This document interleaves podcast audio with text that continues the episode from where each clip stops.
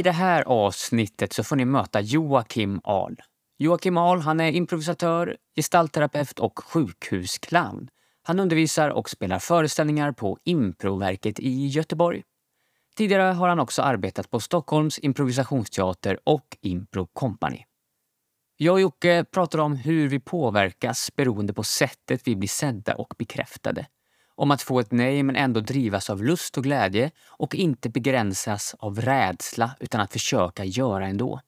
Om vad en bra improvisatör egentligen är. Om det gamla eller det nya. Om att missbruka impro. Om att falla i förälskelse med impro och sen göra slut. Och så pratar vi om 80 centimeter kiss. I slutet så överraskar också Jocke och lottar ut ett exemplar av Kiese Johnstons Magnum Opus Impro. Den andra boken som nämns i avsnittet är Spela fritt av Steven Nachmanovic. Här är avsnitt 4, Joakim Ahl om hur impro kan betala hyran. Betala hyran med impro. Betala hyran med impro. Det är bra. Impro betalar hyran, det är väl jättebra. Det kan bli du. Ja, men precis. Och vad, är ingången i det då? Ja, men jag ville gärna berätta lite om min resa in i improvärlden från eh, eh, noll till att äh, jobba med det som att det här är mitt jobb. Mm. Eh, så jag tänker, eh, jag börjar på, på noll. Mm. Eh, jag, jag hade hela mitt liv haft väldigt nära till leken. Kan du känna igen det kanske eller? Mm, absolut. Eh, För mig, Lekt jättemycket. ja, för mig tog det uttryck med sådana här actiongubbar och men det jag gillar mest var sandlådan. Mm. Att bygga upp en värld i sandlådan med vägar och hus och allt sånt där liksom. Just det. Eh, och jag minns tydligt, tydligt också när, när, eh, när jag var för gammal för det. Jag lekte med en kompis och så hade vi byggt upp en så här jättelång sandlåda. Och så kom någon på någon fräsig cykel och bara och säger till min kompis bara, "Jag vill du testa den här cykeln? Och han bara, ja, ja. Och så testar han cykeln och sen, sen kommer allt tillbaka. Och så sitter man kvar. Jag satt kvar i sandlådan och bara, vad fan? Och det var som brytpunkt att nu har omvärlden slutat leka i sandlådan, nu ska vi cykla istället. Ja, men det, den reflektionen kom efteråt va? Den kom inte då, eller? Nej, nej, det kommer det kommer inte då. Jag minns inte hur gammal jag var, men eh, nej, det gjorde den inte. Men för det, var det, skulle du också säga att det var då du slutade leka eller? Nej, men jag försökte nog, nej det var det inte, jag försökte fortsätta. Alltså jag minns ju, jag minns också att minne från, jag gick på gymnasiet och utanför fönstret, eller baksidan där jag bodde där, jag hade frusit i is. Och så gick jag ut där och så hittade jag någon sån här, någon större, det var från något bygge, någon stor, någon stor jävla järnklump från någon bygge som man skulle bygga byggnadsställningar med. Mm. Så gick jag med den och så slog jag den isen och så is gick sönder. Jag höll på där i en timme säkert slog och alltså jag, det kan inte ha varit att det bara slog. Det var så att jag alltså, gick på gymnasiet och ändå så här Ja. lekte någonting att vad var det där? Men eh, det är, ja. Jag vill hoppa, jag, Jag vill bara säga, och, och så minns jag att, också att plötsligt så kommer grannens, eh, grannen ut där och det var en tjej som var ett år yngre än mig. Hon bara så här tuffa kläder på sig bara. ja. Hon, och, och jag bara kände hur jag skämdes. Jag stod där och, jag går på gymnasiet, jag leker här bland isen och så gick hon iväg med sina tuffa kläder till, till bussen och jag åkte iväg och var i något icke-lekande land. Tror jag. Vad vet jag? Hon kanske åkte iväg och lekte. ja. Men det, men, men fortfarande då, nu? När, hur gammal är du nu, idag? Idag är jag eh, 46 år. Och jag är fortfarande nära till leken. I vardagen? Ja. Alltså skulle du på riktigt kunna ställa dig och, ja men så här, när du går på vet, isfläckar så är det vitt, vitt, går du på dem då medvetet? Så det är lite hemligt, det är ingen som direkt ser dig, du stannar inte upp kanske, men därför knackra sådär liksom, luft, spränga luft, isbubblor. Ja, det skulle... Ja, Att det känns så tråkigt att säga nej, men det gör jag nog inte. Jag har nog tappat just den leken där. Och när du cyklar eh, på cykelbana och det kanske inte är någon möten, åker du slalom emellan? Nej, jag checkar inte den heller. Att jag, att jag cyklar slalom och leker. Jag blir ju skadad där med det där cykelminnet när han stack från sandlådan också. Så att, Ja, just det. men jag cyklar mycket, det gör jag. Ja, precis. Så det där jag tänkte jag ifall du cyklade och lekte när du cyklade. Nej. Lite trafikfara bara. Nej, nej. Gör du det? Ja, jag gör det. Okej. Eh, och kan, jag skäms inte för det, men jag kan ibland känna mig eh, som att jag borde, jag vet inte, det ligger nära skam kanske, men att jag inte borde göra att det. Men det är också mer så trafik. Om jag cyklar in i Haga i Mm. centrum liksom Göteborg så Då kan jag känna så. Ja, men jag är, du vet, jag är äldre än dig. Jag blir lite rädd också. Jag är rädd för att cykla och skada mig. Jag har cyklat och Ja, ja, flugit över eh, styret några gånger och så bara, nu är jag klar med att flyga över styr, styret. Ja, men visst, det är väl en, en sån. Eh, Men eh, lek i, vi var, vi började där, du sa att du ville börja från början och det var i sandlådeleken att du blev med, inte han, din kompis slutade leka med i alla fall. Ja, så. Jag minns det så, ja. Vi kanske lekte någon gång mer. Och sen då så var det i alla fall, eh, om vi bara, när, när kom impron då? Eller teater? Ja, men det var ju, det var ju den här improguden, den, alltså den improguden, den slet i mig, men jag, jag vägrade. Jag ville, eh, jag ville inte hålla på med det där. Men, men när fick du kontakt med den eller vadå? Ja, men... eh, Ja. Inte lekguden utan Nej, nej, improguden. impro, alltså teaterguden Ja, ja, ja. eh, som började leta efter mig. Tror jag i alla fall. Eh, nej, men jag var väldigt intresserad av eh, fotografering. Mitt mål var tidigt, eh, sjunde klass, jag ska hålla på med fotografering eller bli regissör. Nå- någonting med stillbild eller rörlig bild. Eh, men jag blev så lite intresserad. Det var en sån här eh, speck som man har på eh, högstadiet. Hade ni också det? Någon sån här teaterföreställning? Ja, på gymnasiet. Ja, vi hade det på högstadiet redan. Och det var så här, man kunde man vara i fotogruppen som dokumenterar och bara yes, det ska jag göra. Men så skrev jag också på lappen. Men eh, om det finns en så här liten plats över, om, det, om ni behöver någon i en roll så, så kan jag tänka mig det också liksom. Så det fanns någon, någon, någon, liten, någon liten längtan där. Mm. Eh, men sen gick jag på gymnasiet och då gick jag så här estetiska programmet eh, med inriktning bild och eh, form hette det för att bli fotograf. Det var helt fel. Jag skulle gå media men jag kom inte in där. Mm. Jag var där och då fick man en veckas fotografering. Det var, jag, det var ju fantastiskt. Eh, men då på det här programmet så fick man också testa på de andra delarna som var dans och teater. Så vi hade en, eh, kanske en veckas teater. Och då eh, gav den här läraren oss impro. Det var väldigt Ja, applicerbart på en veckas teater. Och jag tyckte det var jättekul. Improövningar som du känner igen nu? Klassiska sådana eller? Nej, nej, nej. Jag minns inte alls vad vi gjorde. Eh, och den här teaterläraren, han var egentligen författare. Jag vet inte hur han ens fick det jobbet. Men jag minns däremot att eh, denna veckan var slut och sen eh, på något sätt var det dags för teatersport på skolan. Wow! Ja, och då är min väldigt goda vän Madeleine, hon eh, gick teaterdelen så hon sa, men Joakim, eh, kan inte du vara med? Du och jag, vi har ett lag och, och det var något. På, på gymnasieskola? Ja, på, ja, Shit. och jag bara, men jag går inte ens teater liksom. Hur- Alltså, jo men det, det, det, det är kul, vi, vi gör det här. Och så bara, okej, vi kör. Eh, och, och då, teatersporten då var att eh, den här läraren, han, han gav oss en lapp. Som var så här, här får du en lapp och på den stod det då så här, det här ska hända i scenen. Och utifrån det fick man då improvisera fram den här berättelsen som redan var skriven liksom. Ja. ja, men det var inga, det var mer så här, um, för korta grejer, det var inte repliker, ingen som, Nej, det var ingen replik utan det var bara eh, ett kort, det här ska hända. ett, ett ram, ramen för, Ja. för berättelserna liksom. Eh, och så, så visst sett, ja men det gick ju ganska bra. Blev bekräftad i det också. Och blev bekräftade det och eh, till och med de här, eh, de som var absolut bäst i den här teaterklassen, Ja. eh, de satte ihop ett superlag liksom. Så de, de var de, de, de tre bästa. De var även de tre snyggaste. Om jag minns det rätt, jag vet inte, men det blir en bättre historia om de var de snyggaste. Ja, de var snygga alltså. Ja, okej. Och vad händer? De frågade dig. Ja, då kommer den här lilla killen som ska bli fotograf och bara sopar mattan med de här coolingarna. Eh, och inte nog med det, eh, lokalpressen är där och man hamnar i tidningen, det står så här.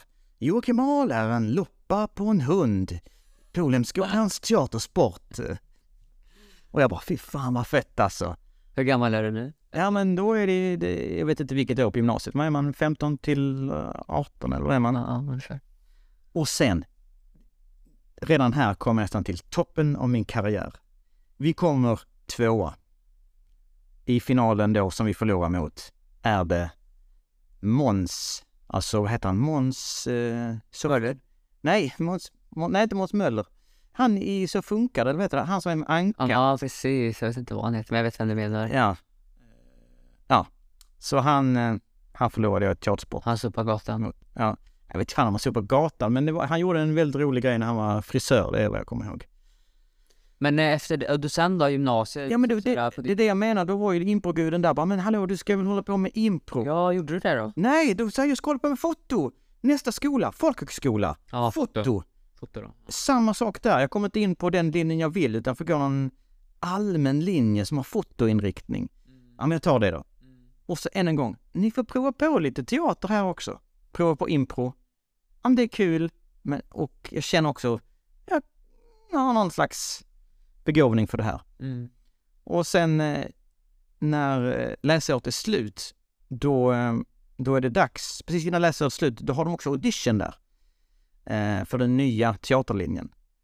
Och så kommer, kommer läraren efteråt och säger, ja, vi har haft audition nu. Eh, jag undrar så här, jag hade det här eh, på den här teaterveckan, vill du gå? Vill du gå den här teaterlinjen? Jag bara så här, jag har inte sökt den här teaterlinjen. Fattar ni inte? Jag ska hålla på med fotografering. Eh, och så... Eh, Improguden drog i dig. Ja, och det, jag lyssnade inte då heller. Jag fattade inte bättre. När lyssnade du då? Ja, då dröjde det till att jag, jag skulle envisas med fotografering. Eh, blev ingenting. Eh, jag jobbade som så här fotoassistent i Stockholm. Där man typ en slav. Eh, och eh, fick nog av det. Slutade, bara sa upp mig. Började jobba på fritids. Och då, eh, detta var ju länge sedan, så att eh, då såg jag en annons, eller annons heter det, en reklamblänkare i, alltså i en fysisk tidning. Det var så här, kurs i improvisationsteater. Det höll jag ju på med. Jag har ju fan kommit två i teatersport liksom. Så jag ringde dem och bara, ja nej, men jag har ju gått, hållit på lite innan sådär, jag kanske ska börja på steg två. Och de bara, eh, nej, eh, välkommen till steg ett. Ja. Och jag kände mig lite förnedrad här, fast det, jag inte, hade inte aning överhuvudtaget vad det var. Och så gick jag en, det var någon slags lång helgkurs på fyra, fem dagar och jag bara så här, förälskelse. Var det på SIT eller? Ja. Stockholms Impro ja. Eh, det var där. Helt, eh, ja det var sån, Ja men för den förälskelsen känner nog många igen, eller många men jag också och, och jag känner du igen den? Har du? verkligen i, i, i förälskelsen i meningen av alltså bli improbiten eller och sen också börja sin första kurs kanske eller liksom göra, nå- göra så. Men och om jag bara tänker liksom vad för du då, du jobbar ju med impro nu, är det liksom börjar direkt där och då sen men det här ska jag göra nu så nu ska jag signa upp mig på varenda kurs eller Ja, exakt, exakt sådär. Jag ska göra det här. Jag vet inte hur, men jag ska göra det. Hur gör man? Finns det någon utbildning? hur gammal var du? Du, du, du, du, du. 25? Ja, men det var något sånt där, 25 ja. Va, och vad händer då eller så? Nej, men jag började, jag började titta så här, vad, vad, vad kan man göra? Ja, man kan gå eh, kurs här på teatern. Mm. Det är typ det som finns. Starta egen grupp, tänkte du på det eller? Ja, men det tog, tog lite tid liksom, så jag började gå alla kurser jag kunde där då. Alltså jag ville ju så här, kanske ska man gå någon teaterutbildning? Vem var det gick alla kurser du kunde? Gick du nybörjare måndagar, nybörjare onsdagar, nybörjare torsdagar? Mm. Nej, nej. Har du, har du varit så crazy att du gått Nej, nej, Ja, jag, jag, jag tänkte, även fast när jag höll på med impro i, liksom, när jag bodde i Karlstad och uh, gjorde impro, hade gjort impro i ett år så Pappa, du är tänkte jag slå sådär och, och gå alla kurser. Alltså nybörjare, fortsättning, utbildning, allt, varje dag. Ja, så det tänkte jag. Alltså det, på engelska heter det ju fall in love, alltså att man, eh, man faller ju i kärleken. Alltså det är okontrollerat. Det är verkligen vad du gjorde, bara man bara Ja, faller, bara tappar helt eh, kontroll. Men det är ju härligt. Ja, det, det är härligt. Kan vara. Ja. Nej men jag, eh, nej jag tänkte inte så, men jag, det, det var ju smart tänkt. Nej jag gick så här ett, två, tre, fyra, fem. Ja, för det är ändå typ ett år, två år då, eller? Av att gå kurs. ja, ja. Vad är en, en kursare? Ja, det höll på i, i några år och så samtidigt så var jag med i, jag, Frida och Micke, Frida Sundström som driver Improverket och hennes dåvarande kille. Vi hade en grupp och kämpade på liksom vid sidan och sådär. Jag minns också att det fanns en, en speciell grupp som hette Impro 2000, alltså en kurs var det rättare sagt. Mm. Och det var audition till den här. Ja, det var en typ av produktionsgrupp eller? Eller ja, precis. Eh, och så eh, blev jag kallad till audition och så sökte jag där och bara, det, det var det enda jag ville i livet, det var det här. Det var som man håller tummarna där. Ja, Det är nästan som att man ber till Gud så här, jag, jag tror kanske inte att du finns, men om du finns. in på Gud hade ju dratt i mig hela tiden. Ja. Och sen bara är guden borta bara. Så säger de, nej tyvärr. Ja, det är så. Jag bara, va? Nej men, va? Nej! Eh, Jag tyckte ändå att jag, jag kan fortfarande minnas bara, men den där skidscenen när jag trillade ner i ett hål på en glaciär. Var det den? Jag tyckte ändå den var okej. Jag tyckte det var en, liksom bra spacework med mina skidor men tog inte mig till Impro 2000. Hur, hur hanterar, du, hanterar du det då? Det påverkades? Kan man kan ju också vilja jo, ja men det skiter jag i det här då. Ja. ja, ja fuck you, jag har gjort, Och, gjort det här nu i några år. och det tycker jag är en superviktig del. Eh, för jag, jag stötte på en del motgångar där. Eh, jag hade ju liksom kartlagt, vad, vad, är det, vad har de gjort? De som jobbar på, på teatern, Stockholms improvisationsteater. Många av dem hade gått på Fridhems folkhögskola, teatern, jag tror det är tvåårig teaterutbildning. Mm. Även kursledare hade gått där och bara, det där måste jag göra. Just det, så någon typ av teaterutbildning, Ja. KISS eller liknande. Exakt, så jag sökte Fridhem eh, och hade ganska stort självförtroende. Det hade gått jättebra på kurserna förutom Impro 2000 liksom. Mm. Kom inte in. Mm. Eh, sökte Vänersberg, åkte till Göteborg, bodde hos en kompis. Fick kalla fötter. Jag kände mig så knäckt och bara, nej jag eh, jag sket att gå dit. Jag åkte, jag åkte alltså till Göteborg, bara hängde här och sen så bara åkte jag hem liksom. Och jag kände så jävla misslyckat alltså. Eh, Men poängen är att nej, det var ju någon utanför som sa du får inte gå in på 2000, du får inte gå på Fridhem, du får inte gå på vad man nu sökte. Men min eh, alltså, glädje fanns ju där fortfarande. Jag hade ju kul fortfarande att improvisera. Jättekul! Och det var ju en, en motor Mm. som bara drog mig och tryckte mig framåt liksom. Mm. Eh, Så, så jag, jag gjorde det mest för min egen skull. Jag är kul. Mm. Sen, sen var jag beroende av att någon annan skulle godkänna och säga Ja, du är ju också duktig. Eh, Du kanske går den här skolan eller vad det skulle vara. Ville du jobba, tjäna pengar på impron, alltså var det så? Alltså jag, jag, vet, jag minns att jag gick på i stan och så pratade jag med min mamma i telefon och bara Ja men eh, Joakim, eh, ska du inte, ska du inte utbilda dig till någonting? Ska du söka någon kurs på universitetet? Och jag bara såhär... Nej, men fattar du inte? Fattar du inte att jag har ju improvisationsteater? Förhör du inte mig? Ja men du, du, det ger inga pengar. Det... Nej men du fattar inte vad jag håller på med, du fattar inte mitt liv. Eh, och, eh, och så gick jag, jag var ju, jag, jag jobbade på fritids där och hankade mig fram. Ja, och, ja. Impro på kvällarna, jobba fritt. ja. Ja. Men, men kan du känna igen det här att drivas av, av glädje? Att det är det som driver dig eller? Eller, eller, eller till skillnad från hur duktig du är Hjalmar? Eller vad, vad är din drivkraft? Ja, spännande. Ja, men det är väl något i... Jo, men dels... Det, dels det finns väl någon sån här Ikagi-modell eller någonting sånt där. Det finns ju någonting, någon sån där som heter, alltså vad yrket, toppyrket som, som har så här, man gör det man älskar. Mhm. Göra någonting som man kan eh, få betalt för. Att det finns en marknad för det då, då på så sätt och också att man eh, är, är bra på det Mm. i sig själv, liksom. Eller i sig själv, men att det kanske finns något, typ som du, vi börjar ju med leken. Ja. Kopplat till alltid älskat leka och att det ska vara kul. Kommer ihåg, jag utbildade mig till eh, grundskolelärare. Jag gick på Linköpings universitet och så fick jag träffa en, hon var Har du en examen, eh, lärarexamen alltså eller? Nej, jag läste den två och ett halvt år tror jag. Okej. Så tvåårig. Så jag läste inte klart den. Men hon, jag pratade med henne kommer jag ihåg i alla fall, hon var någon typ, hon hade sitt, hon hade var coach också på sidan av, som var en studieyrkesvägledare typ också, hon var jätteduktig tyckte jag. Fick göra så här karriär, gick någon karriärkurs med henne, man fick verkligen så här, titta vad vill man göra? Ja, träffades varje torsdag ett gäng. Ja. Det var jättekul. Och eh, så, s- trä- bokade vi ett möte och vi bara fick spåna och, och eh, prata en massa och sen så sa hon, så speglade de mig bra, jag var ju 22, 23 kanske, så hon sa, ja men det jag hör dig säga hela tiden, det, för det är väldigt viktigt att det ska vara kul. Mm. Du hela tiden återkommer till att det, att det ska vara kul. Och det och då tänkte jag, ja men det vill väl alla, Så- men det kanske inte alla vill att det ska vara kul, att de värderar det så mycket. Så, Nej, nej, nej, nej. Alltså, jag har ju supersvårt för att jobba med något som inte är kul eller meningsfullt. Och jag har så många gånger fått höra till mig så här, Joakim, det kan inte alltid vara kul. visst, visst. Och det blir så här, okej, det finns en sanning i det, men ja, jag, må, jag måste sikta på att det ska vara kul. Ja, för det är viktigt och, och för mig är det viktigt att ha kul. Och kanske yrket då, speciellt. Ja, Det är ju så stor, stor och fritid. Ja, ja, ja precis. Ja men och fritid är så på ett sätt lätt liksom. När man ska liksom tjäna pengar på att kul, alltså gör man, fan gör man det här liksom? Och det tycker jag, då är impron, för mig är ju det är svaret då. Sen Mm. så kan det vara, jag vet ju både du och jag är också intresserade av, av en mänskligt beteende, gruppprocesser, också kul och intressant, spännande, Mm. som också går att och, och, och profitera på liksom. Men att eh, för mig har det alltid, alltid verkligen varit, precis som för dig då, lusten. Men sen har det gått så fort.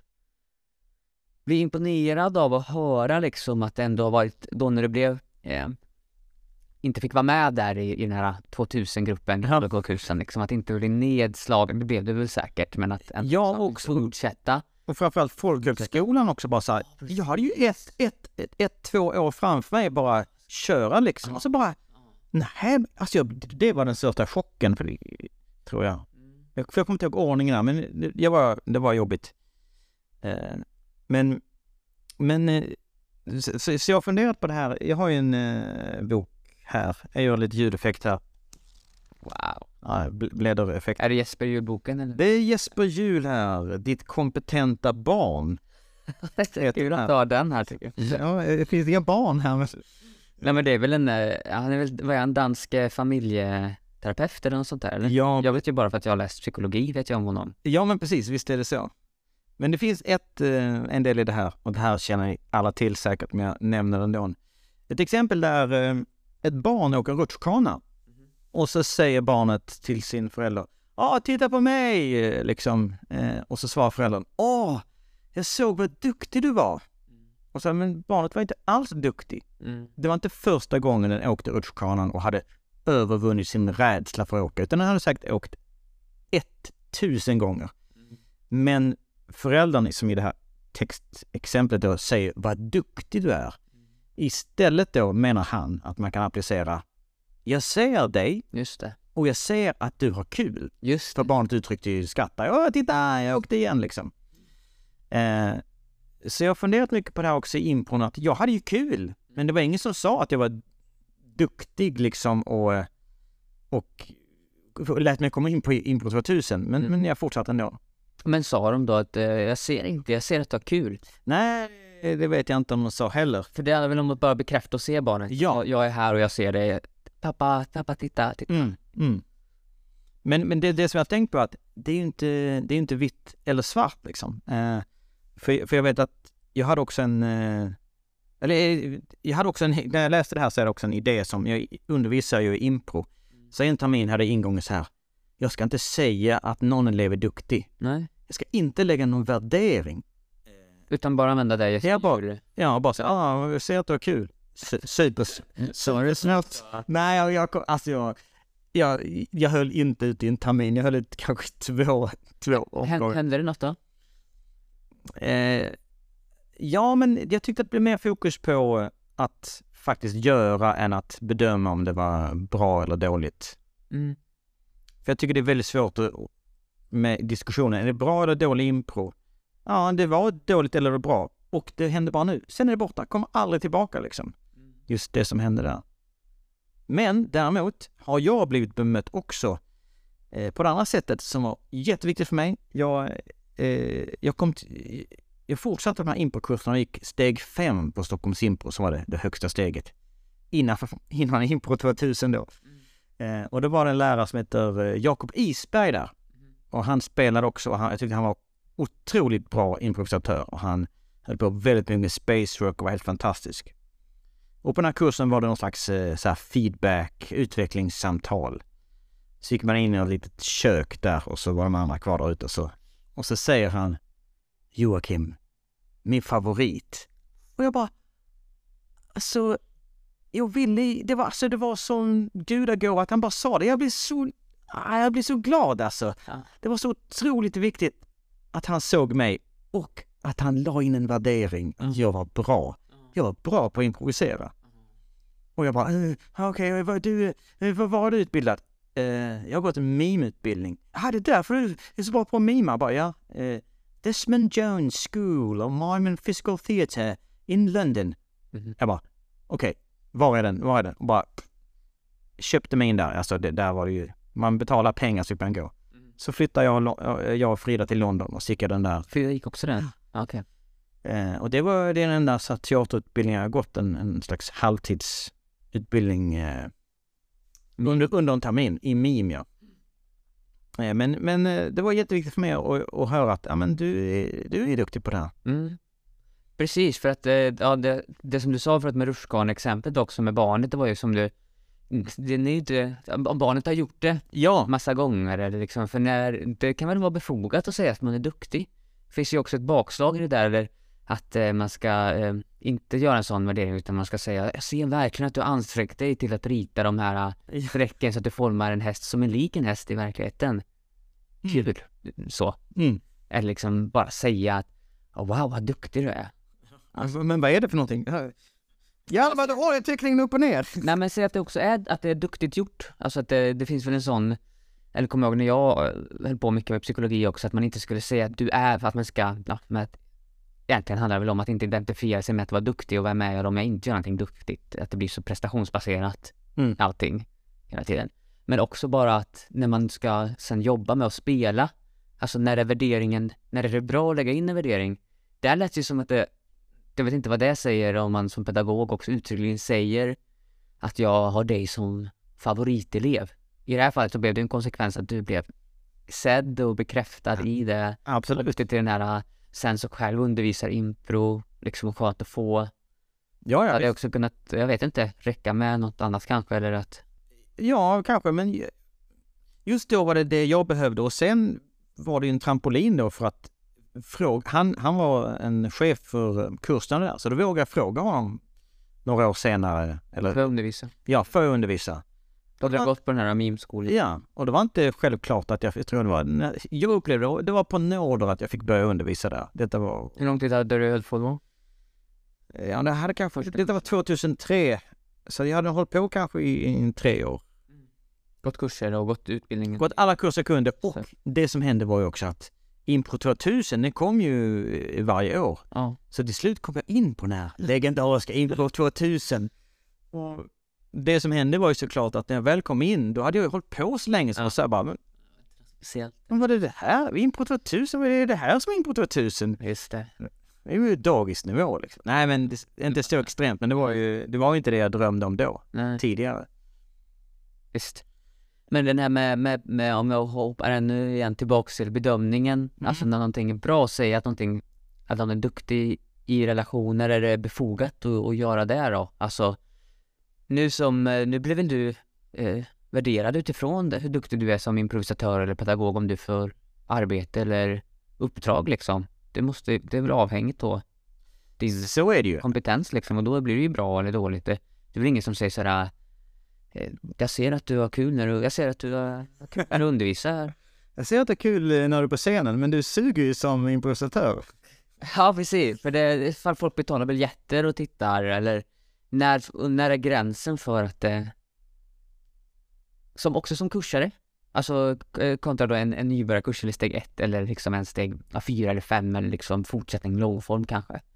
Jag tycker det är så mycket se på hela tiden liksom det här med rätt och fel. Mm. Och då blir det bra eller dåligt och värdering ju längre man håller på på något vis. För att man också kanske vill utveckla. Det är svårt att, att utvecklas om, om man inte får någon annan återkoppling än att jag ser att du har kul eller jag ser att du, ja, Mm. vet inte, njuter av det här. Men vad ligger i en bra improvisatör?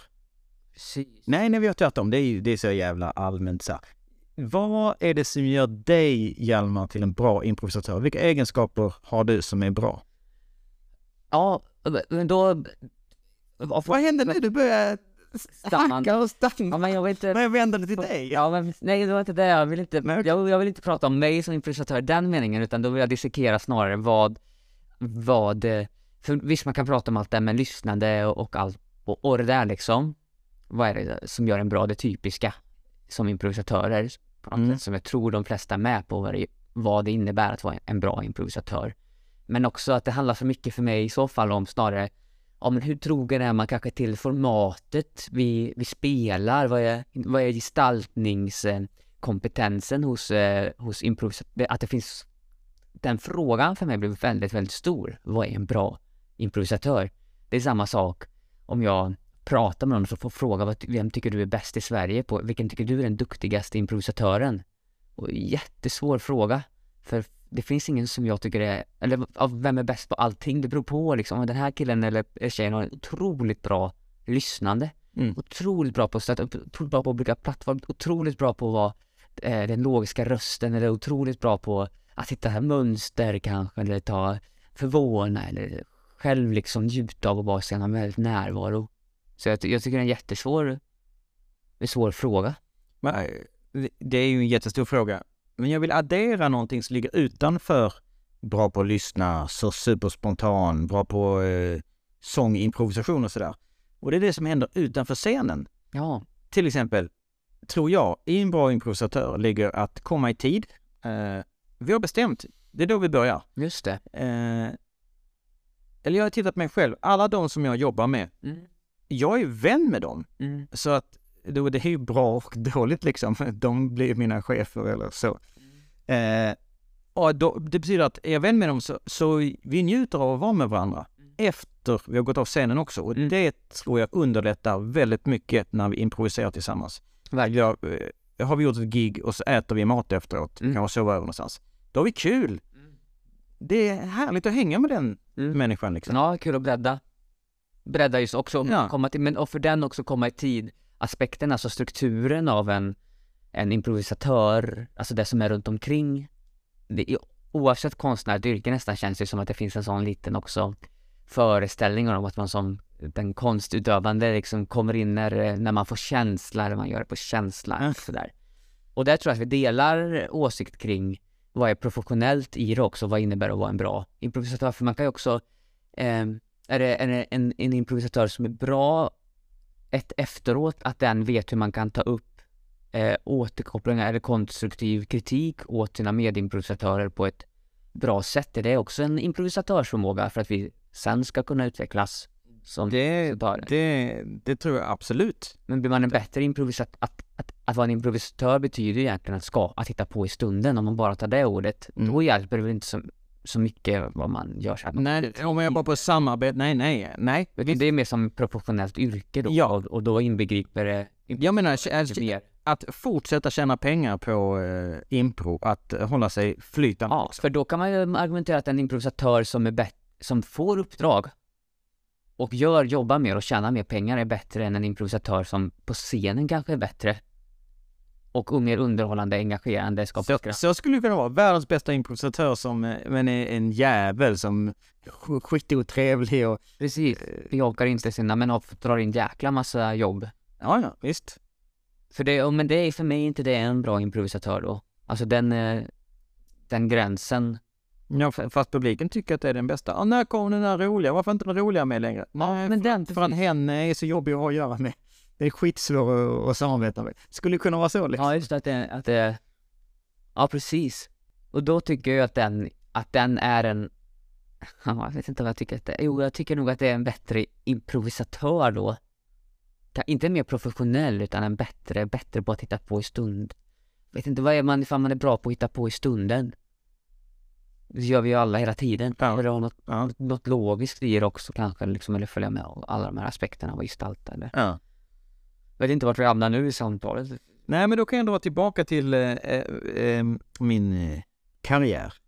Eh, eh, jag, vill, jag vill ta det också att eh, ett magiskt ögonblick när jag hade gått så här kurs efter kurs, de här Impro 2000 och sen så var det ju, då blev det populärt, nu är det, ju- kallas ju alla kurser för masterclass. Men då, på den här tiden, det var ju länge sedan, då, då var det så här, första gången jag mötte det, helt plötsligt hette det, det hette inte steg, bla bla bla, det hette masterclass. Okej, ja men jag, det är klart jag går den, jag älskar impro liksom. Och klimatet innan var då att vi var så pepp, vi hade våra smågrupper men liksom, alltså det hände inget med de här smågrupperna, det fanns inga pengar där liksom. Och jag vet att, Var det en del av Stockholms improvisationsteater-regi eller var det fristående grupper? nej det var fristående grupper liksom. Som var sprungna ur Stockholms impro. Mm, just det. Sen fanns ju Impro Company också, men jag, just då hade jag inte hittat dit. Men jag kommer ihåg Micke Blomqvist var sådär, eh, det var så talande, han bara sa, ja men, eh, men man vågar inte riktigt gå hem på kvällen för att man hängde med de här, som, några som jobbar på teatern sådär, om man hänger med dem på en fest så kanske det blir ett jobberbjudande på festen eller sådär, man vill inte missa det här liksom. Ständigt är man där och längtar och bara, "Nu missar jag någon chans och sådär. Men det är som helst, jag gick den här masterclassen då och eh, någon vecka med Per Gottfredsson som är en av ägarna på Stockholms improvisationsteater. Och sen eh, måndagen efter, då ringer telefonen.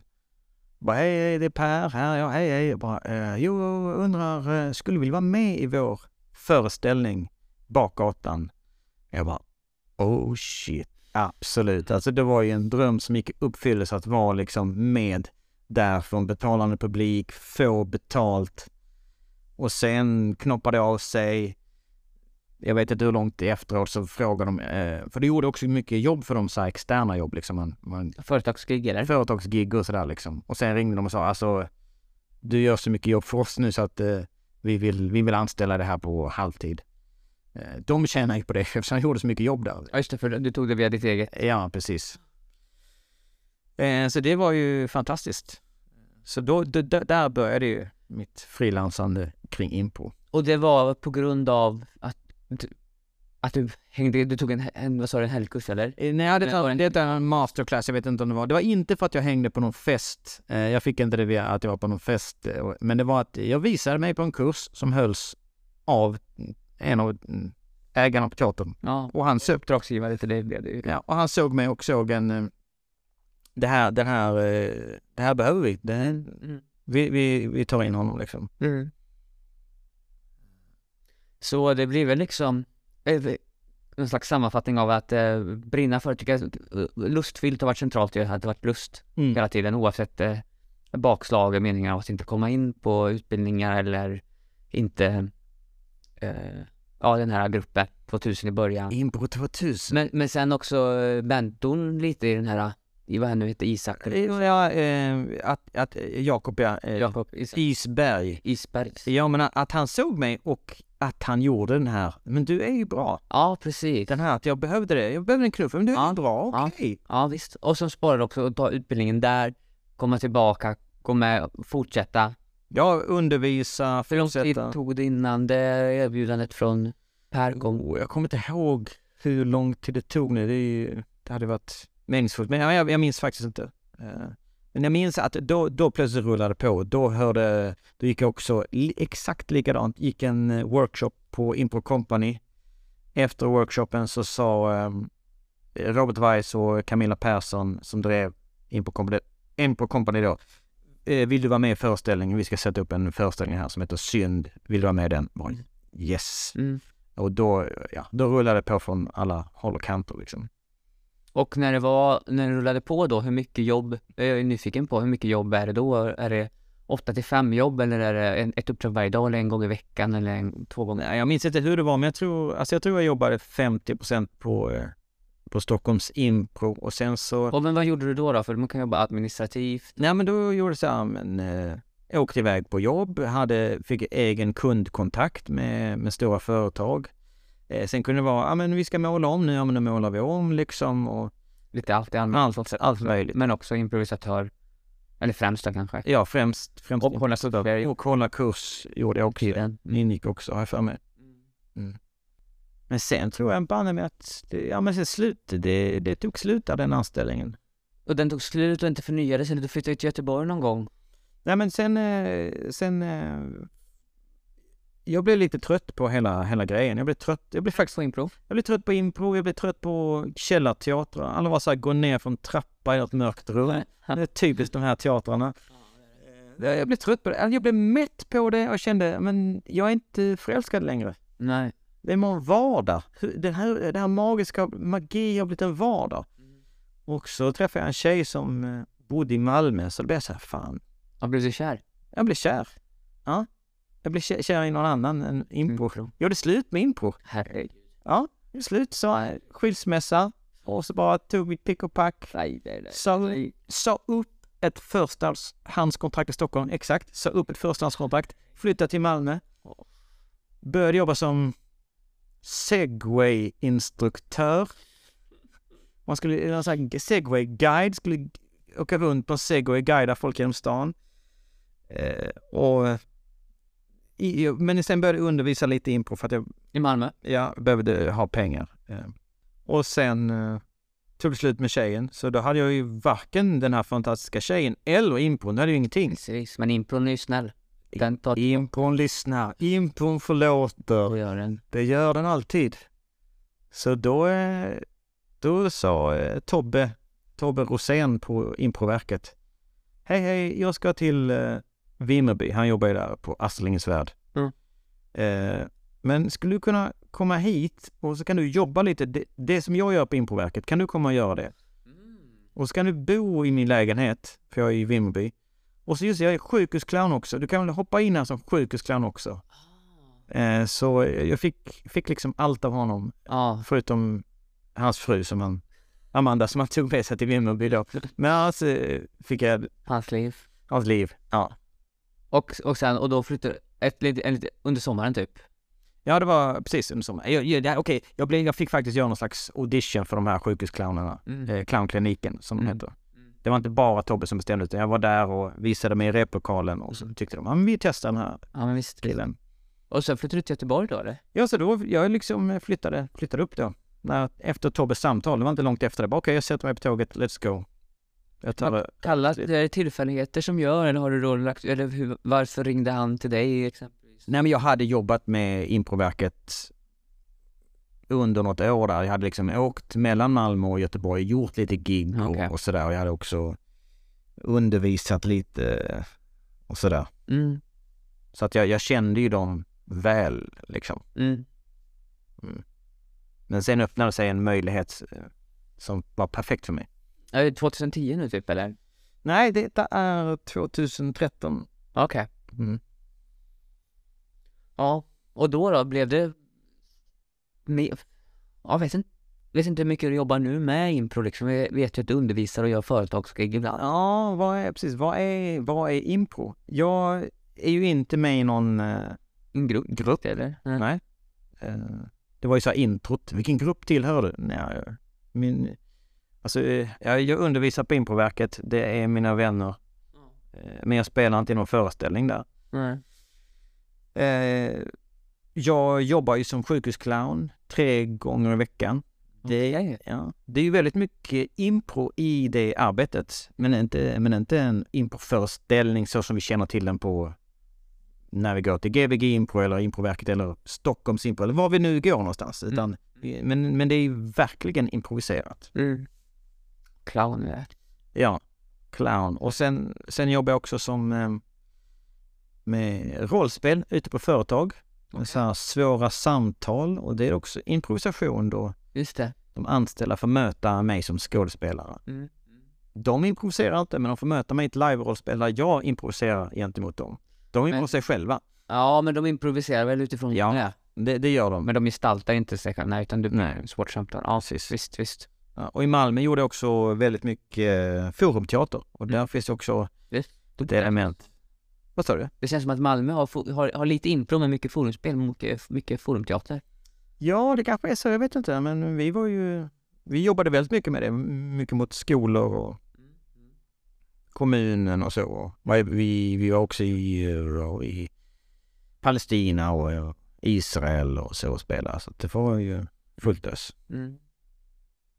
Har du den, det är spännande utifrån meningsfullhet, eh, återkopplat till den här Ikagi-modellen då som jag tänkte på också, vad, vad är, alltså för mig var det, att det också är väldigt meningsfullt för mig med, med improvisationsteater utifrån massa olika parametrar. Men det, och det kan vara, det är tydligare om man jobbar på sjukhus ska jag tänka liksom, det är så ty- konkret. Om man jobbar som läkare, att jag räddar, det är så Ja, men död liksom. så är det ju verkligen. Jag kan ju... Om jag skulle värdera impro versus, eh, alltså improföreställning versus jobba på sjukhuset så ser jag det ju mer betydelsefullt att vara på sjukhuset såklart, Mm. absolut. Och det, det skapar ju en otrolig tacksamhet. Och jag ser också det som meningsfullt att eh, göra en improföreställning där vi jobbar med kultur, där människor kommer dit och upplever eh, någonting som får dem att skratta eller vad de nu upplever. Det kanske är någon eh, sån här, eh, vad, vad, kallas det? Allvar, allvarlig impro eller Dramatisk eller? dramatisk impro eller Dramatisk. kulturimpro eller något sånt där. Nej, det, det hörde jag var lite så här, tonen var lite sådär vad jag tyckte Ja, om det. ja. Eh, Jag tycker verkligen folk ska göra det de vill och brinner för. Mm. För jag kan förstå om man impro måste hela tiden bryta ny mark. Den blir ju lätt att, men nu har jag gjort det här ju. Vad är nästa steg? Ja, det är spännande, alltså med just impro, det finns en sån impro tycker jag, föreställning att, att alla improvisatörer som jag pratar med, de säger alltid att ja, men improns grej är ju att bryta ny mark, att det måste göra det hela tiden. Ja. Men det, vart är det liksom konservativa i impron, alltså också värde, äh, värna om liksom grunden eller det här är från början rötterna. Liksom, Mm. och varför inte hålla kvar i det och göra, vad, vad kan det växa utav det eller liksom vad är, vad ska vi bara slänga bort det som varit? Jag upplever att det finns en, en sån ganska stark riktning i improvärlden. Att det Mm. andra, i samhället så är det lite sån, ja vad kallas den här, Hegels sån här pendel liksom, att det går antingen mot syntes och tes eller vad det är. Att de hela tiden slår ut varandra. I meningen av att, okej det är konservativt, det är nytänkande. Så nu blir det väldigt nytt, men då kommer konservativa krafter att tillbaks. I impro känns det som att det bara hela tiden är åt nytt. Det, än så länge har inte jag upplevt någon, nu tar jag lite annan riktning här i pratet, men än så länge har jag inte upplevt någon negativt, eh, någon negativ konsekvens av det som jag är medveten om. Men det är spännande att se framtiden vad som händer. Det blir ju hela tiden nytt. Ja, men om det är negativt eller inte, men det som jag eh, kommer att tänka på är att min resa var så här, impro, fantastiskt, åh vad kul, vad kul, vad kul. Eh, korta games, ba, ba, bam. Just det. Och sen bara, mm, men vänta, vi kan berätta en längre historia. Och gud vad spännande. Och det här, nu kommer hantverket liksom. Just det. Fan vad kul. Eh, och det är vad jag tycker som improvisatör. Så då höll vi på med det på Impro Company. Första akten var kortform, Ja. eller jag vet inte ordningen var. En var i alla fall långform, en var kortform. Och så har vi gjort en långform och sen pratar med publiken efteråt. Då kommer det fram någon och säger ja, det var jättekul. Den där akten när ni gjorde de här korta grejerna. Varför gör ni det här långa? Ja. Alltså inte som en diss utan som en nyfiken fråga. Varför gör ni det här? Det, det är ju tråkigt. ja. Det är tråkigt, det är inga bra historier. Och detta säger kanske något om just den föreställningen. Men jag tycker att det är en bra fråga. Mm. För, eh, för vems skull? Mm. eh, Det är alltid det där gränslandet. För vems skull gör vi det? Jag måste ju alltid utgå från att jag gör det för min egen skull. Jag kan ju inte göra impro för någon annans skull. Det, då, för då förlorar jag ju glädjen i det. Mm. Och drivkraften och motorn liksom. Mm. Men jag måste ändå, jag måste ju vara, jag måste vara vaksam för vad är, vad, hur uppfattas det här? Ja, visst. Visst. Vad, vad tycker du om, om eh, allvarlig improvisation? Jag tycker det kan vara, jag tycker det kan vara bra, men sen så, och fint. Sen så ligger det alltid i grunden för att vi hittar på i stunden att, eh, att det finns möjligheter för, för misstag som gör att det blir komiskt. Mm. Mm. Eh, liksom att jag kan inte garantera, och, och då finns ju det här, ja, men om man ska se något dramatiskt, varför inte gå och kolla på något som är skriptat om det är det man vill ha? Ja. För då har man liksom garanterat, och det finns ju samma med eh, en sketch, skriptade sketcher liksom, eller att det ska vara kul, ja men varför går vi inte och kollar på någonting som är förberett för att det ska vara kul? Vad är det som är i impron som inte är i det andra? Men det är ju det som är, är du pratar om, vad är, ska vi släppa rötterna? Det, men vi kan inte släppa rötterna i impro. För, för mig är rötterna, Att titta på i, jag hittar på stunden och då blir det fel. Att bjuda på misstaget. Ja visst, Och vad gör vi med det här misstaget då? ja visst. För mig är det också, jag vet inte om man ska kalla det för clowning gång, men jag har ju också väldigt, älskar misstagsimpro, vill leka med misstagen hela tiden. Ja. För mig är det väldigt så, jag vill inte, men det upplever jag också när jag pratar med andra improvisatörer, att det inte är samma, det kanske inte är likt, alltså det finns en sån här gräns, jo men alla misstag, och det håller jag med om, behöver inte kanske ta fasta på alla misstag eller allt som uppstår med misstag hela tiden, för det finns också kanske om vi har ett koncept eller ett format eller liksom när jag tar det, man kan ju mjölka ur misstagen också, för mycket. Ja, okej, okej. Det- Jag har inte varit med om det, men det, det är ju intressant. Du menar man kommer ingenstans för att det är bara så här, det ska mjölkas ur de här. Det beror på vad man har lovat, eh, lovat eh, publiken. Nu är jag sådana tecken, men eh, alltså... Du får berätta vad det är för tecken. Ja, det är ju det är en, det är en podd det här. Kan vara Så här kanin... eh, öron. Ja. Ja, och lovat då. Men vad lovar, hur lovar du det? Ja men om säger att, eh, jag vet inte om man kör impro- improviserad Norén som de kanske kör på Sita eller om vi Ja. kör eh, moderna familjer som vi kör på Gbg Impro. Då vill vi ju försöka, då har vi ju utformat, eller vi Martin Gustafsson, en, en format, ett format, en struktur för hur efterliknar vi, eller genreimpro, Mm. hur efterliknar vi den här genren? Det blir ett löfte till publiken och sen ska vi improvisera inom den. Ja. Eh, på något sätt och då så tycker jag att det, det är klart att ifall man, ju- ifall man liksom smackar sönder den med, upp med misstag hela, hela tiden och kanske metakommenterar eller det är någon som, någons telefon som ringer i publiken kanske. Mm. Vi spelar eh, en föreställning som handlar om 1700-talet. Det är dealen, vi har sån rekvisita kläder. Ska man ta upp telefonen som ringer? Liksom, och bryta verklighet, alltså det är sådana avvägningar Mm. tycker jag hela tiden Mm. eh, som kan, som kan döda upplevelsen också. Ja, i just det, men, men det är själva den. Ja, jag, Med mycket med clown, alltså göra mer större, skapa mönster. Mm. Och jag, men jag är nyfiken Jocke för att, eh, nu ser jag ändå på dig som, ett, som en äldre improvisatör, eller kanske en andra generations improvisatör om man jämför när impron kom till Sverige. Så den ja, jag skulle nog säga andra generation, men, men eh, visst, jag kanske... tre... Jag är en annan generation än dig i alla fall. Ja men det är det ju, eh, verkligen. Verkligen? Möt Hjalmar, ung och lovande. Möter den gamle, trötte. Nej men precis. Nej men jag tänker på det här liksom, eh, det känns inte som att eh, ni är gamla då, jag får säga det, jag vet inte. Jo, säg det, säg det. Ja, jag, jag tycker det, jag ser det som en komplimang. Den. Jag Ja. kan gärna säga den vis, den vi, vis. Ja men jag känner, jag upplever er mer som Johnston-skolade, riktade också, och det är långform, när ni alltid säger långform så pratar ni alltid också, det är alltid story i långform. Och, alltså det är det ni refererar till upplever jag. Det är också kul när jag säger ni, men nu, Ja. du försöker du kan mig. Jag är den enda som är här. Ja. ja men jag säger det Jocke. Ja, men jag, jag sitter ju här med, eh, jag äger, nej men jag äger två improböcker jag äger, men Johnston, alltså Stockholms Impro, Ja, där var det Johnston alltså. ja. ja men precis. Så att det, är- det är ju det jag är skolad i. Improverket Johnston. Ja men Stockholms Impro, eh, ur det föddes Improverket, så det är Johnston. Ja, men, men hur mycket i nyfikenhet finns det på eh, Del Close och UCB och IO, sådana här amerikanska, det vet man, mer sketcher då liksom mer, än kanske det är Heddy, ni pratar om att det är Heddy eller sådär liksom, du, men du säger bara om säger- du säger Heddy, jag fattar ingenting vad du pratar om. Jag ser noll intresse för min personligt, för mig. Improverket vet, är öppna. ja, men det är ju som du pratar ifrån. Ja, noll, eh, noll intresse, men, men det har också att göra med att eh, hade jag blivit presenterad för Del Close tidigare så hade jag varit intresserad. Men det är att jag Vad är det nu för? nej, men jag är, jag, alltså jag är, jag är intresserad av andra saker nu. Jag, eh, jag, har bytt in, jag har bytt hobby, jag har bytt intresse. Eh, ett tag var jag jätteintresserad av clown och så började jag jobba med det. Just det. Eh, nu, just nu är jag superintresserad av skrivande, som är det längsta man kan komma ifrån impro, upplever jag. Jag skriver en text och sen läser jag det och sen går jag tillbaka Du får ändra. och så ändrar jag och så läser jag det igen. Vad gör jag då? Går tillbaka och ändrar igen och bara håller på så här om och om. Alltså det är ju det är, det är som natt och dag liksom. Visst. Eh, så att jag ser ju att världen har ändrats. Det finns mer än, än Keith och det är fantastiskt. Personligen, just nu är jag inte så intresserad av det. Men jag blir asglad när jag ser dig. Du bara, jag ska till, jag ska till USA, jag ska till Chicago. Bara, fan vad fett. Jag såg en helt bisarr bild du la upp på sociala så här.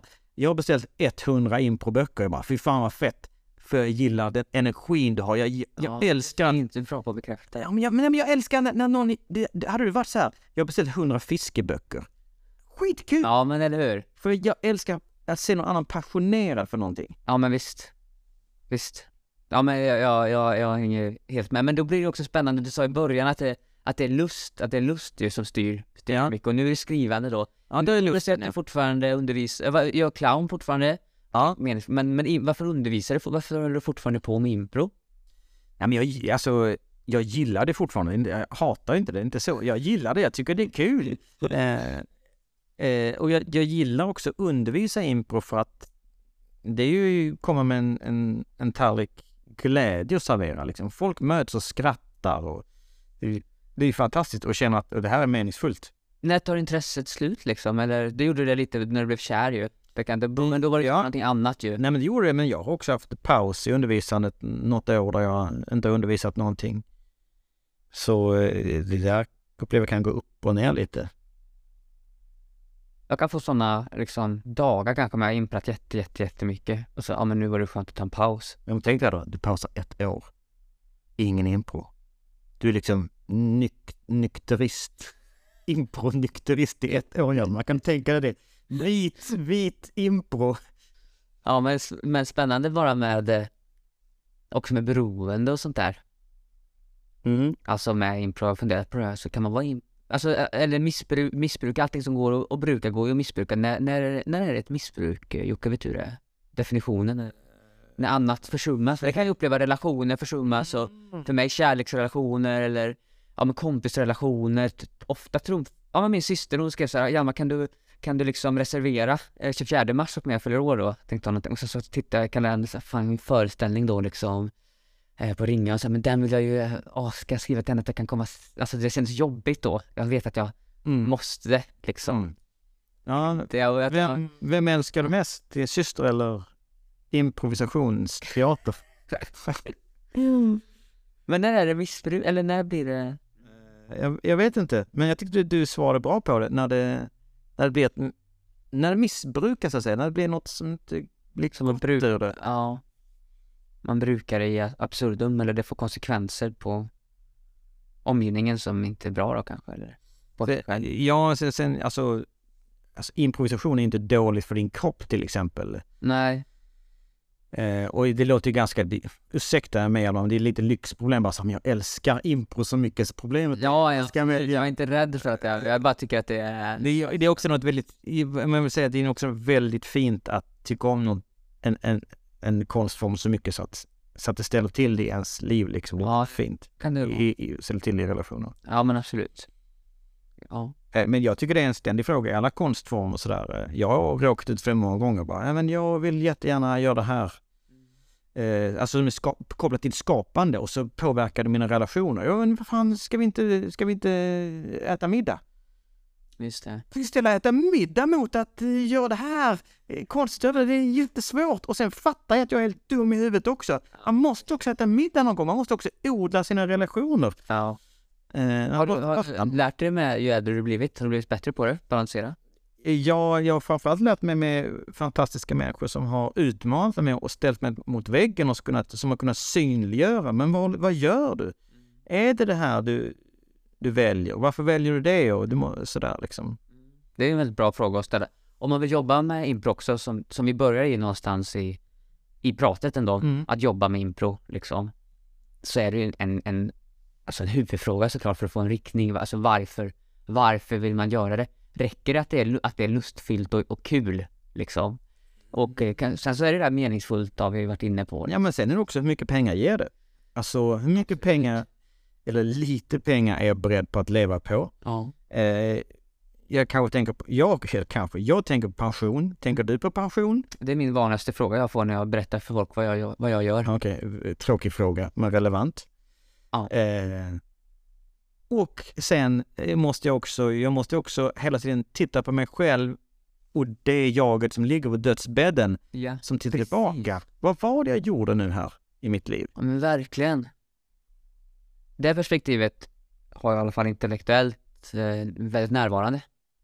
Personligen. Och då gör det, tycker jag, ja men den här australienska sjuksyrran eller det som intervjuat eller pratat med 10 000 eh, döingar. Mm. Vad ångrar du mest om? Att jag inte värnade om, att jag inte uttryckte relationer. Jag, eller så här, du vet, som till slut blir, som jag sa till dig förut, kramade så att jag tyckte om dig liksom. Men, var, varför inte? Men nu måste du bjuda in dem i podden här. Vad, vad menar du med det? Att, eh, att, eh, att inte göra det, att gör, att tänka på när man ligger och dör, vad man skulle gjort annorlunda när man levde Mm. och varför då inte leva så?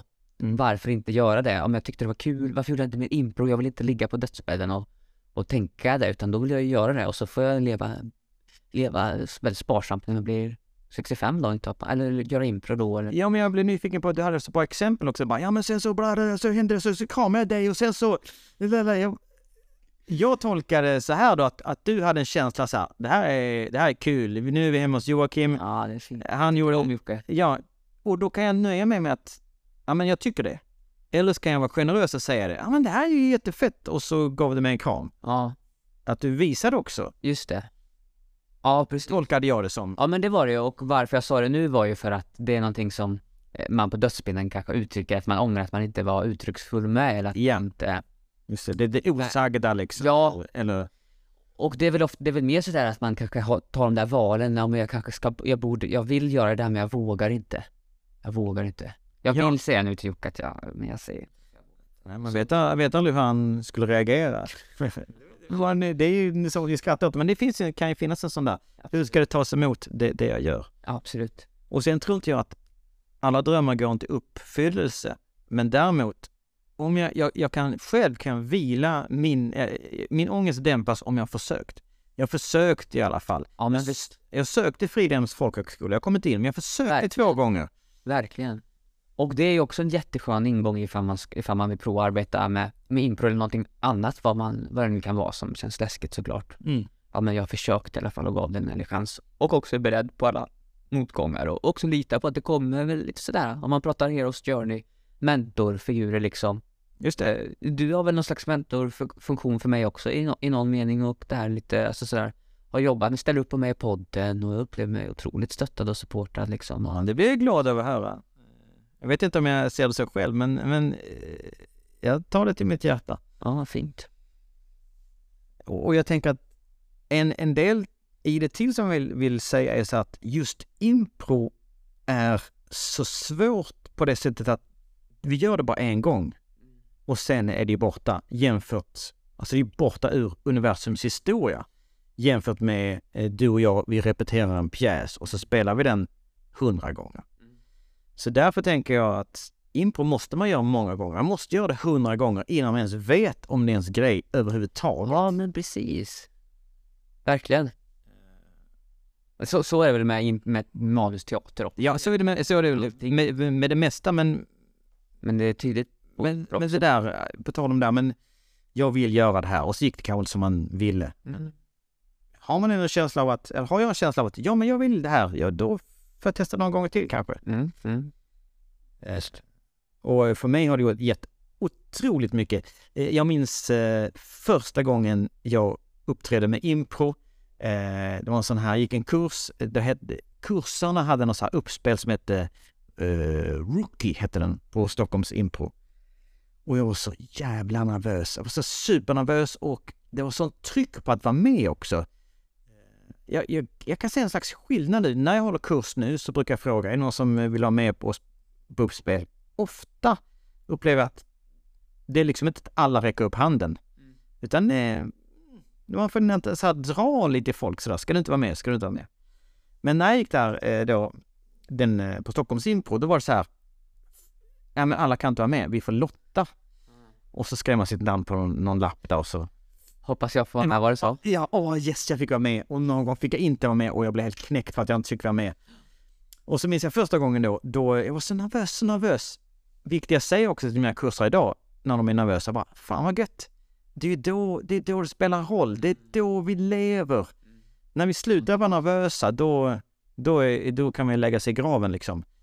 Alltså det är riktigt så, alltså jag kan inte vara nervös när jag går som, och jobbar som sjukhusclown Nej. alltså varje dag. Men det ska nog finnas någon liten nerv där då och då tycker jag. Mm. Hur som helst, jag var svinnervös. Gick på eh, eh, toaletten för att jag, jag ville ju inte vara kissnödig på själva uppspelet. Mm. Och så var jag så nervös, så eh, du, du som också har en, eh, en penis eh, som jag har då. Eh, jag satte mig på toan och skulle sitta och kissa. Men, men jag liksom, jag var så uppvarvad så jag glömde ner, glömde, glömde liksom att, att fälla ner. Alltså ni som har snopp, ni, alltså jag klämde ihop, klämde ihop låren så snoppen liksom pekade uppåt. Och inte neråt som det ska göra då. Och sen släppte jag på. Jag släppte all nervositet, kissade och liksom bara strålen bara far upp. Alltså jag, jag har aldrig varit så nära att kissa mig själv i ansiktet. Och jag kan säga det är tekniskt möjligt, men jag har liksom, jag ser den här strålen. Det är på riktigt. Ja, det är på riktigt.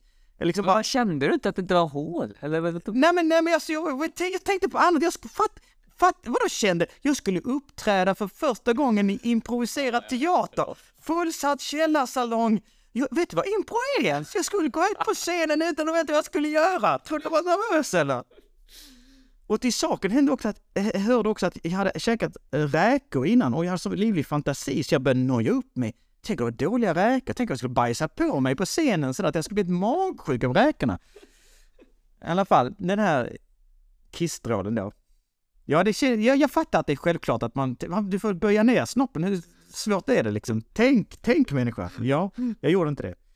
Hur som helst, jag, jag lyckas liksom ta bort, jag liksom tar bak eh, huvudet så så att, Ja, inget i ansiktet. nej jag får inget kiss i ansiktet. Bara på på kläderna. Nej, nej, nej, inte på heller, utan det, det går upp liksom. Och sen så vänder kissstrålen ner och jo okej, det kom på knäna. Eller knäna, inte knäna, på, Låren. nej, på kalsongerna.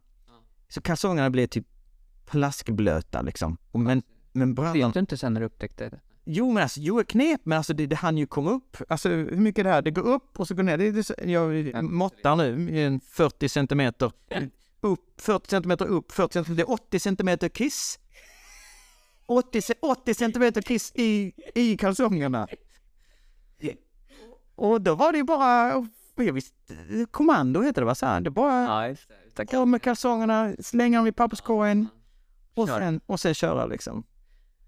Gav inte det något också till, eh, vad heter det, improföreställningen? Alltså såhär... Att, men om jag, ah, om jag använder... Jag har gjort det här, nej inte så här, inte i scenen men jag vet att jag själv har gjort så här en gång när jag, jag var lite trött på att spela så jäkla många föreställningar tyckte jag på fredagar på Gbg Impro. Så jag provade att ta sån här, um, jag tejpade, tejpade fast ett papper på innerlåret. Bara för att prova om det gav någonting, ifall det skulle kittla mig eller någonting sådär, alltså bara för att se. Men så- kittla... Inte kuken utan kittla låret liksom, bara så här, shit, alltså det kanske skulle påverka. Ja, Okej, ja, Det är lite som funkar det då?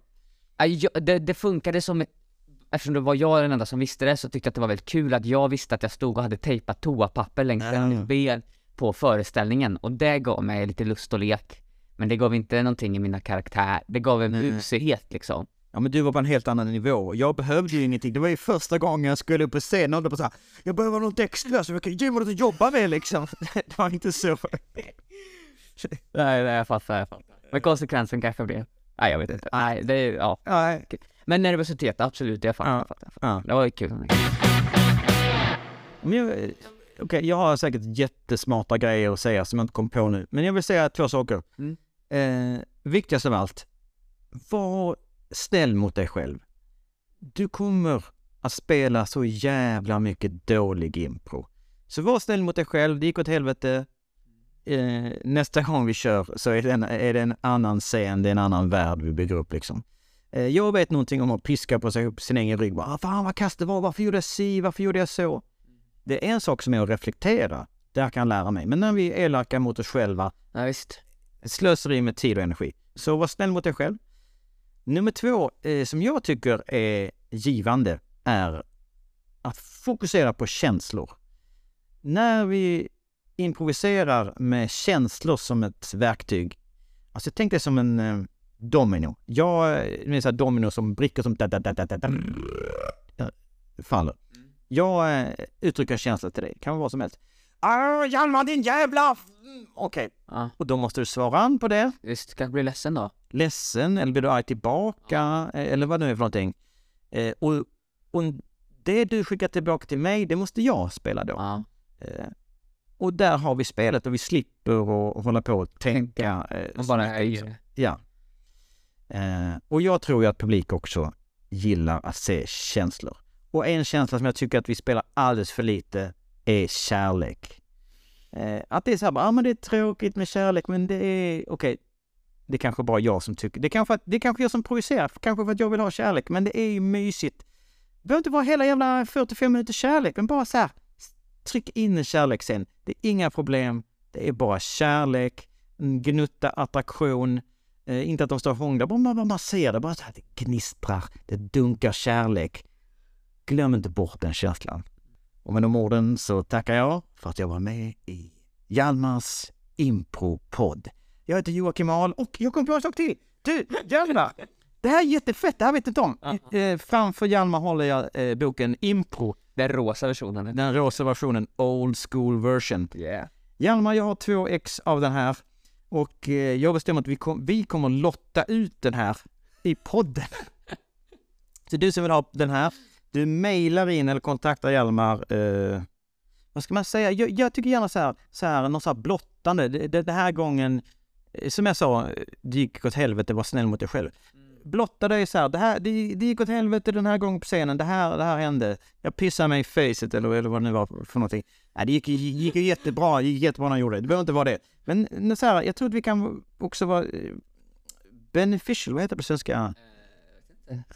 Ja, jag hatar, hatar engelska uttryck, men ni fattar. Beneficial. När vi pratar om när det gick åt helvete också. Så du, du, eh, du, du mejlar eh, Hjalmar på, På hjalmarhardestam.gmail.com då. ja, Men det behöver inte blotta ifall de har kissat sig i facet. nej, nej, verkligen inte. Det är subjektivt. Alltså det var bara ett förslag. Du, du, du kanske har något helt annat, det är så här bara, Jag... skriv din favoritfärg och så kan du vinna improboken. Det var jättebra Jocke. Du som eh, lyssnare skriver någon gång när, när du tyckte, ja men det är väl det där med snäll, snäll mot dig själv snarare. Någon gång när du har slagit på dig själv kanske. som det nu har fattat att då ska jag vara snäll kanske. Något sånt. Ja, ja, det är väl jättefint. Det är bra. Ja. Du får ta, du får ansvar för den här, ta den här direkt. Jag tar med, då skickar jag den här till den som den här ser Ja. ny ut jag på säga, men det är den ju inte. Nej. Den är ifrån. Och, och boktipset nummer två är gå till biblioteket eh, och låna boken Spela fritt av Steven... Nachmanovic. Det, det kommer vara med i show notes eller podd notes. Ja, men det tar jag med i poddnotesen. Den är, den är väldigt bra. Ja. En violinist, improvisatör, Ja, som har en annan take på det. Jocke, Jä- vi har avslutat dig själv här. Jättebra redan dock. Bjudit på utlotteri och grejer. Eh, Det har varit jättefint att ha med dig. jättekul att vara med Hjalmar. Det tackar jag för. Vi, vi, vi får ses utan podden någon gång också. Ja, men det gör vi så fort vi har stängt av här. Okej, Ja. hej då! Hejdå.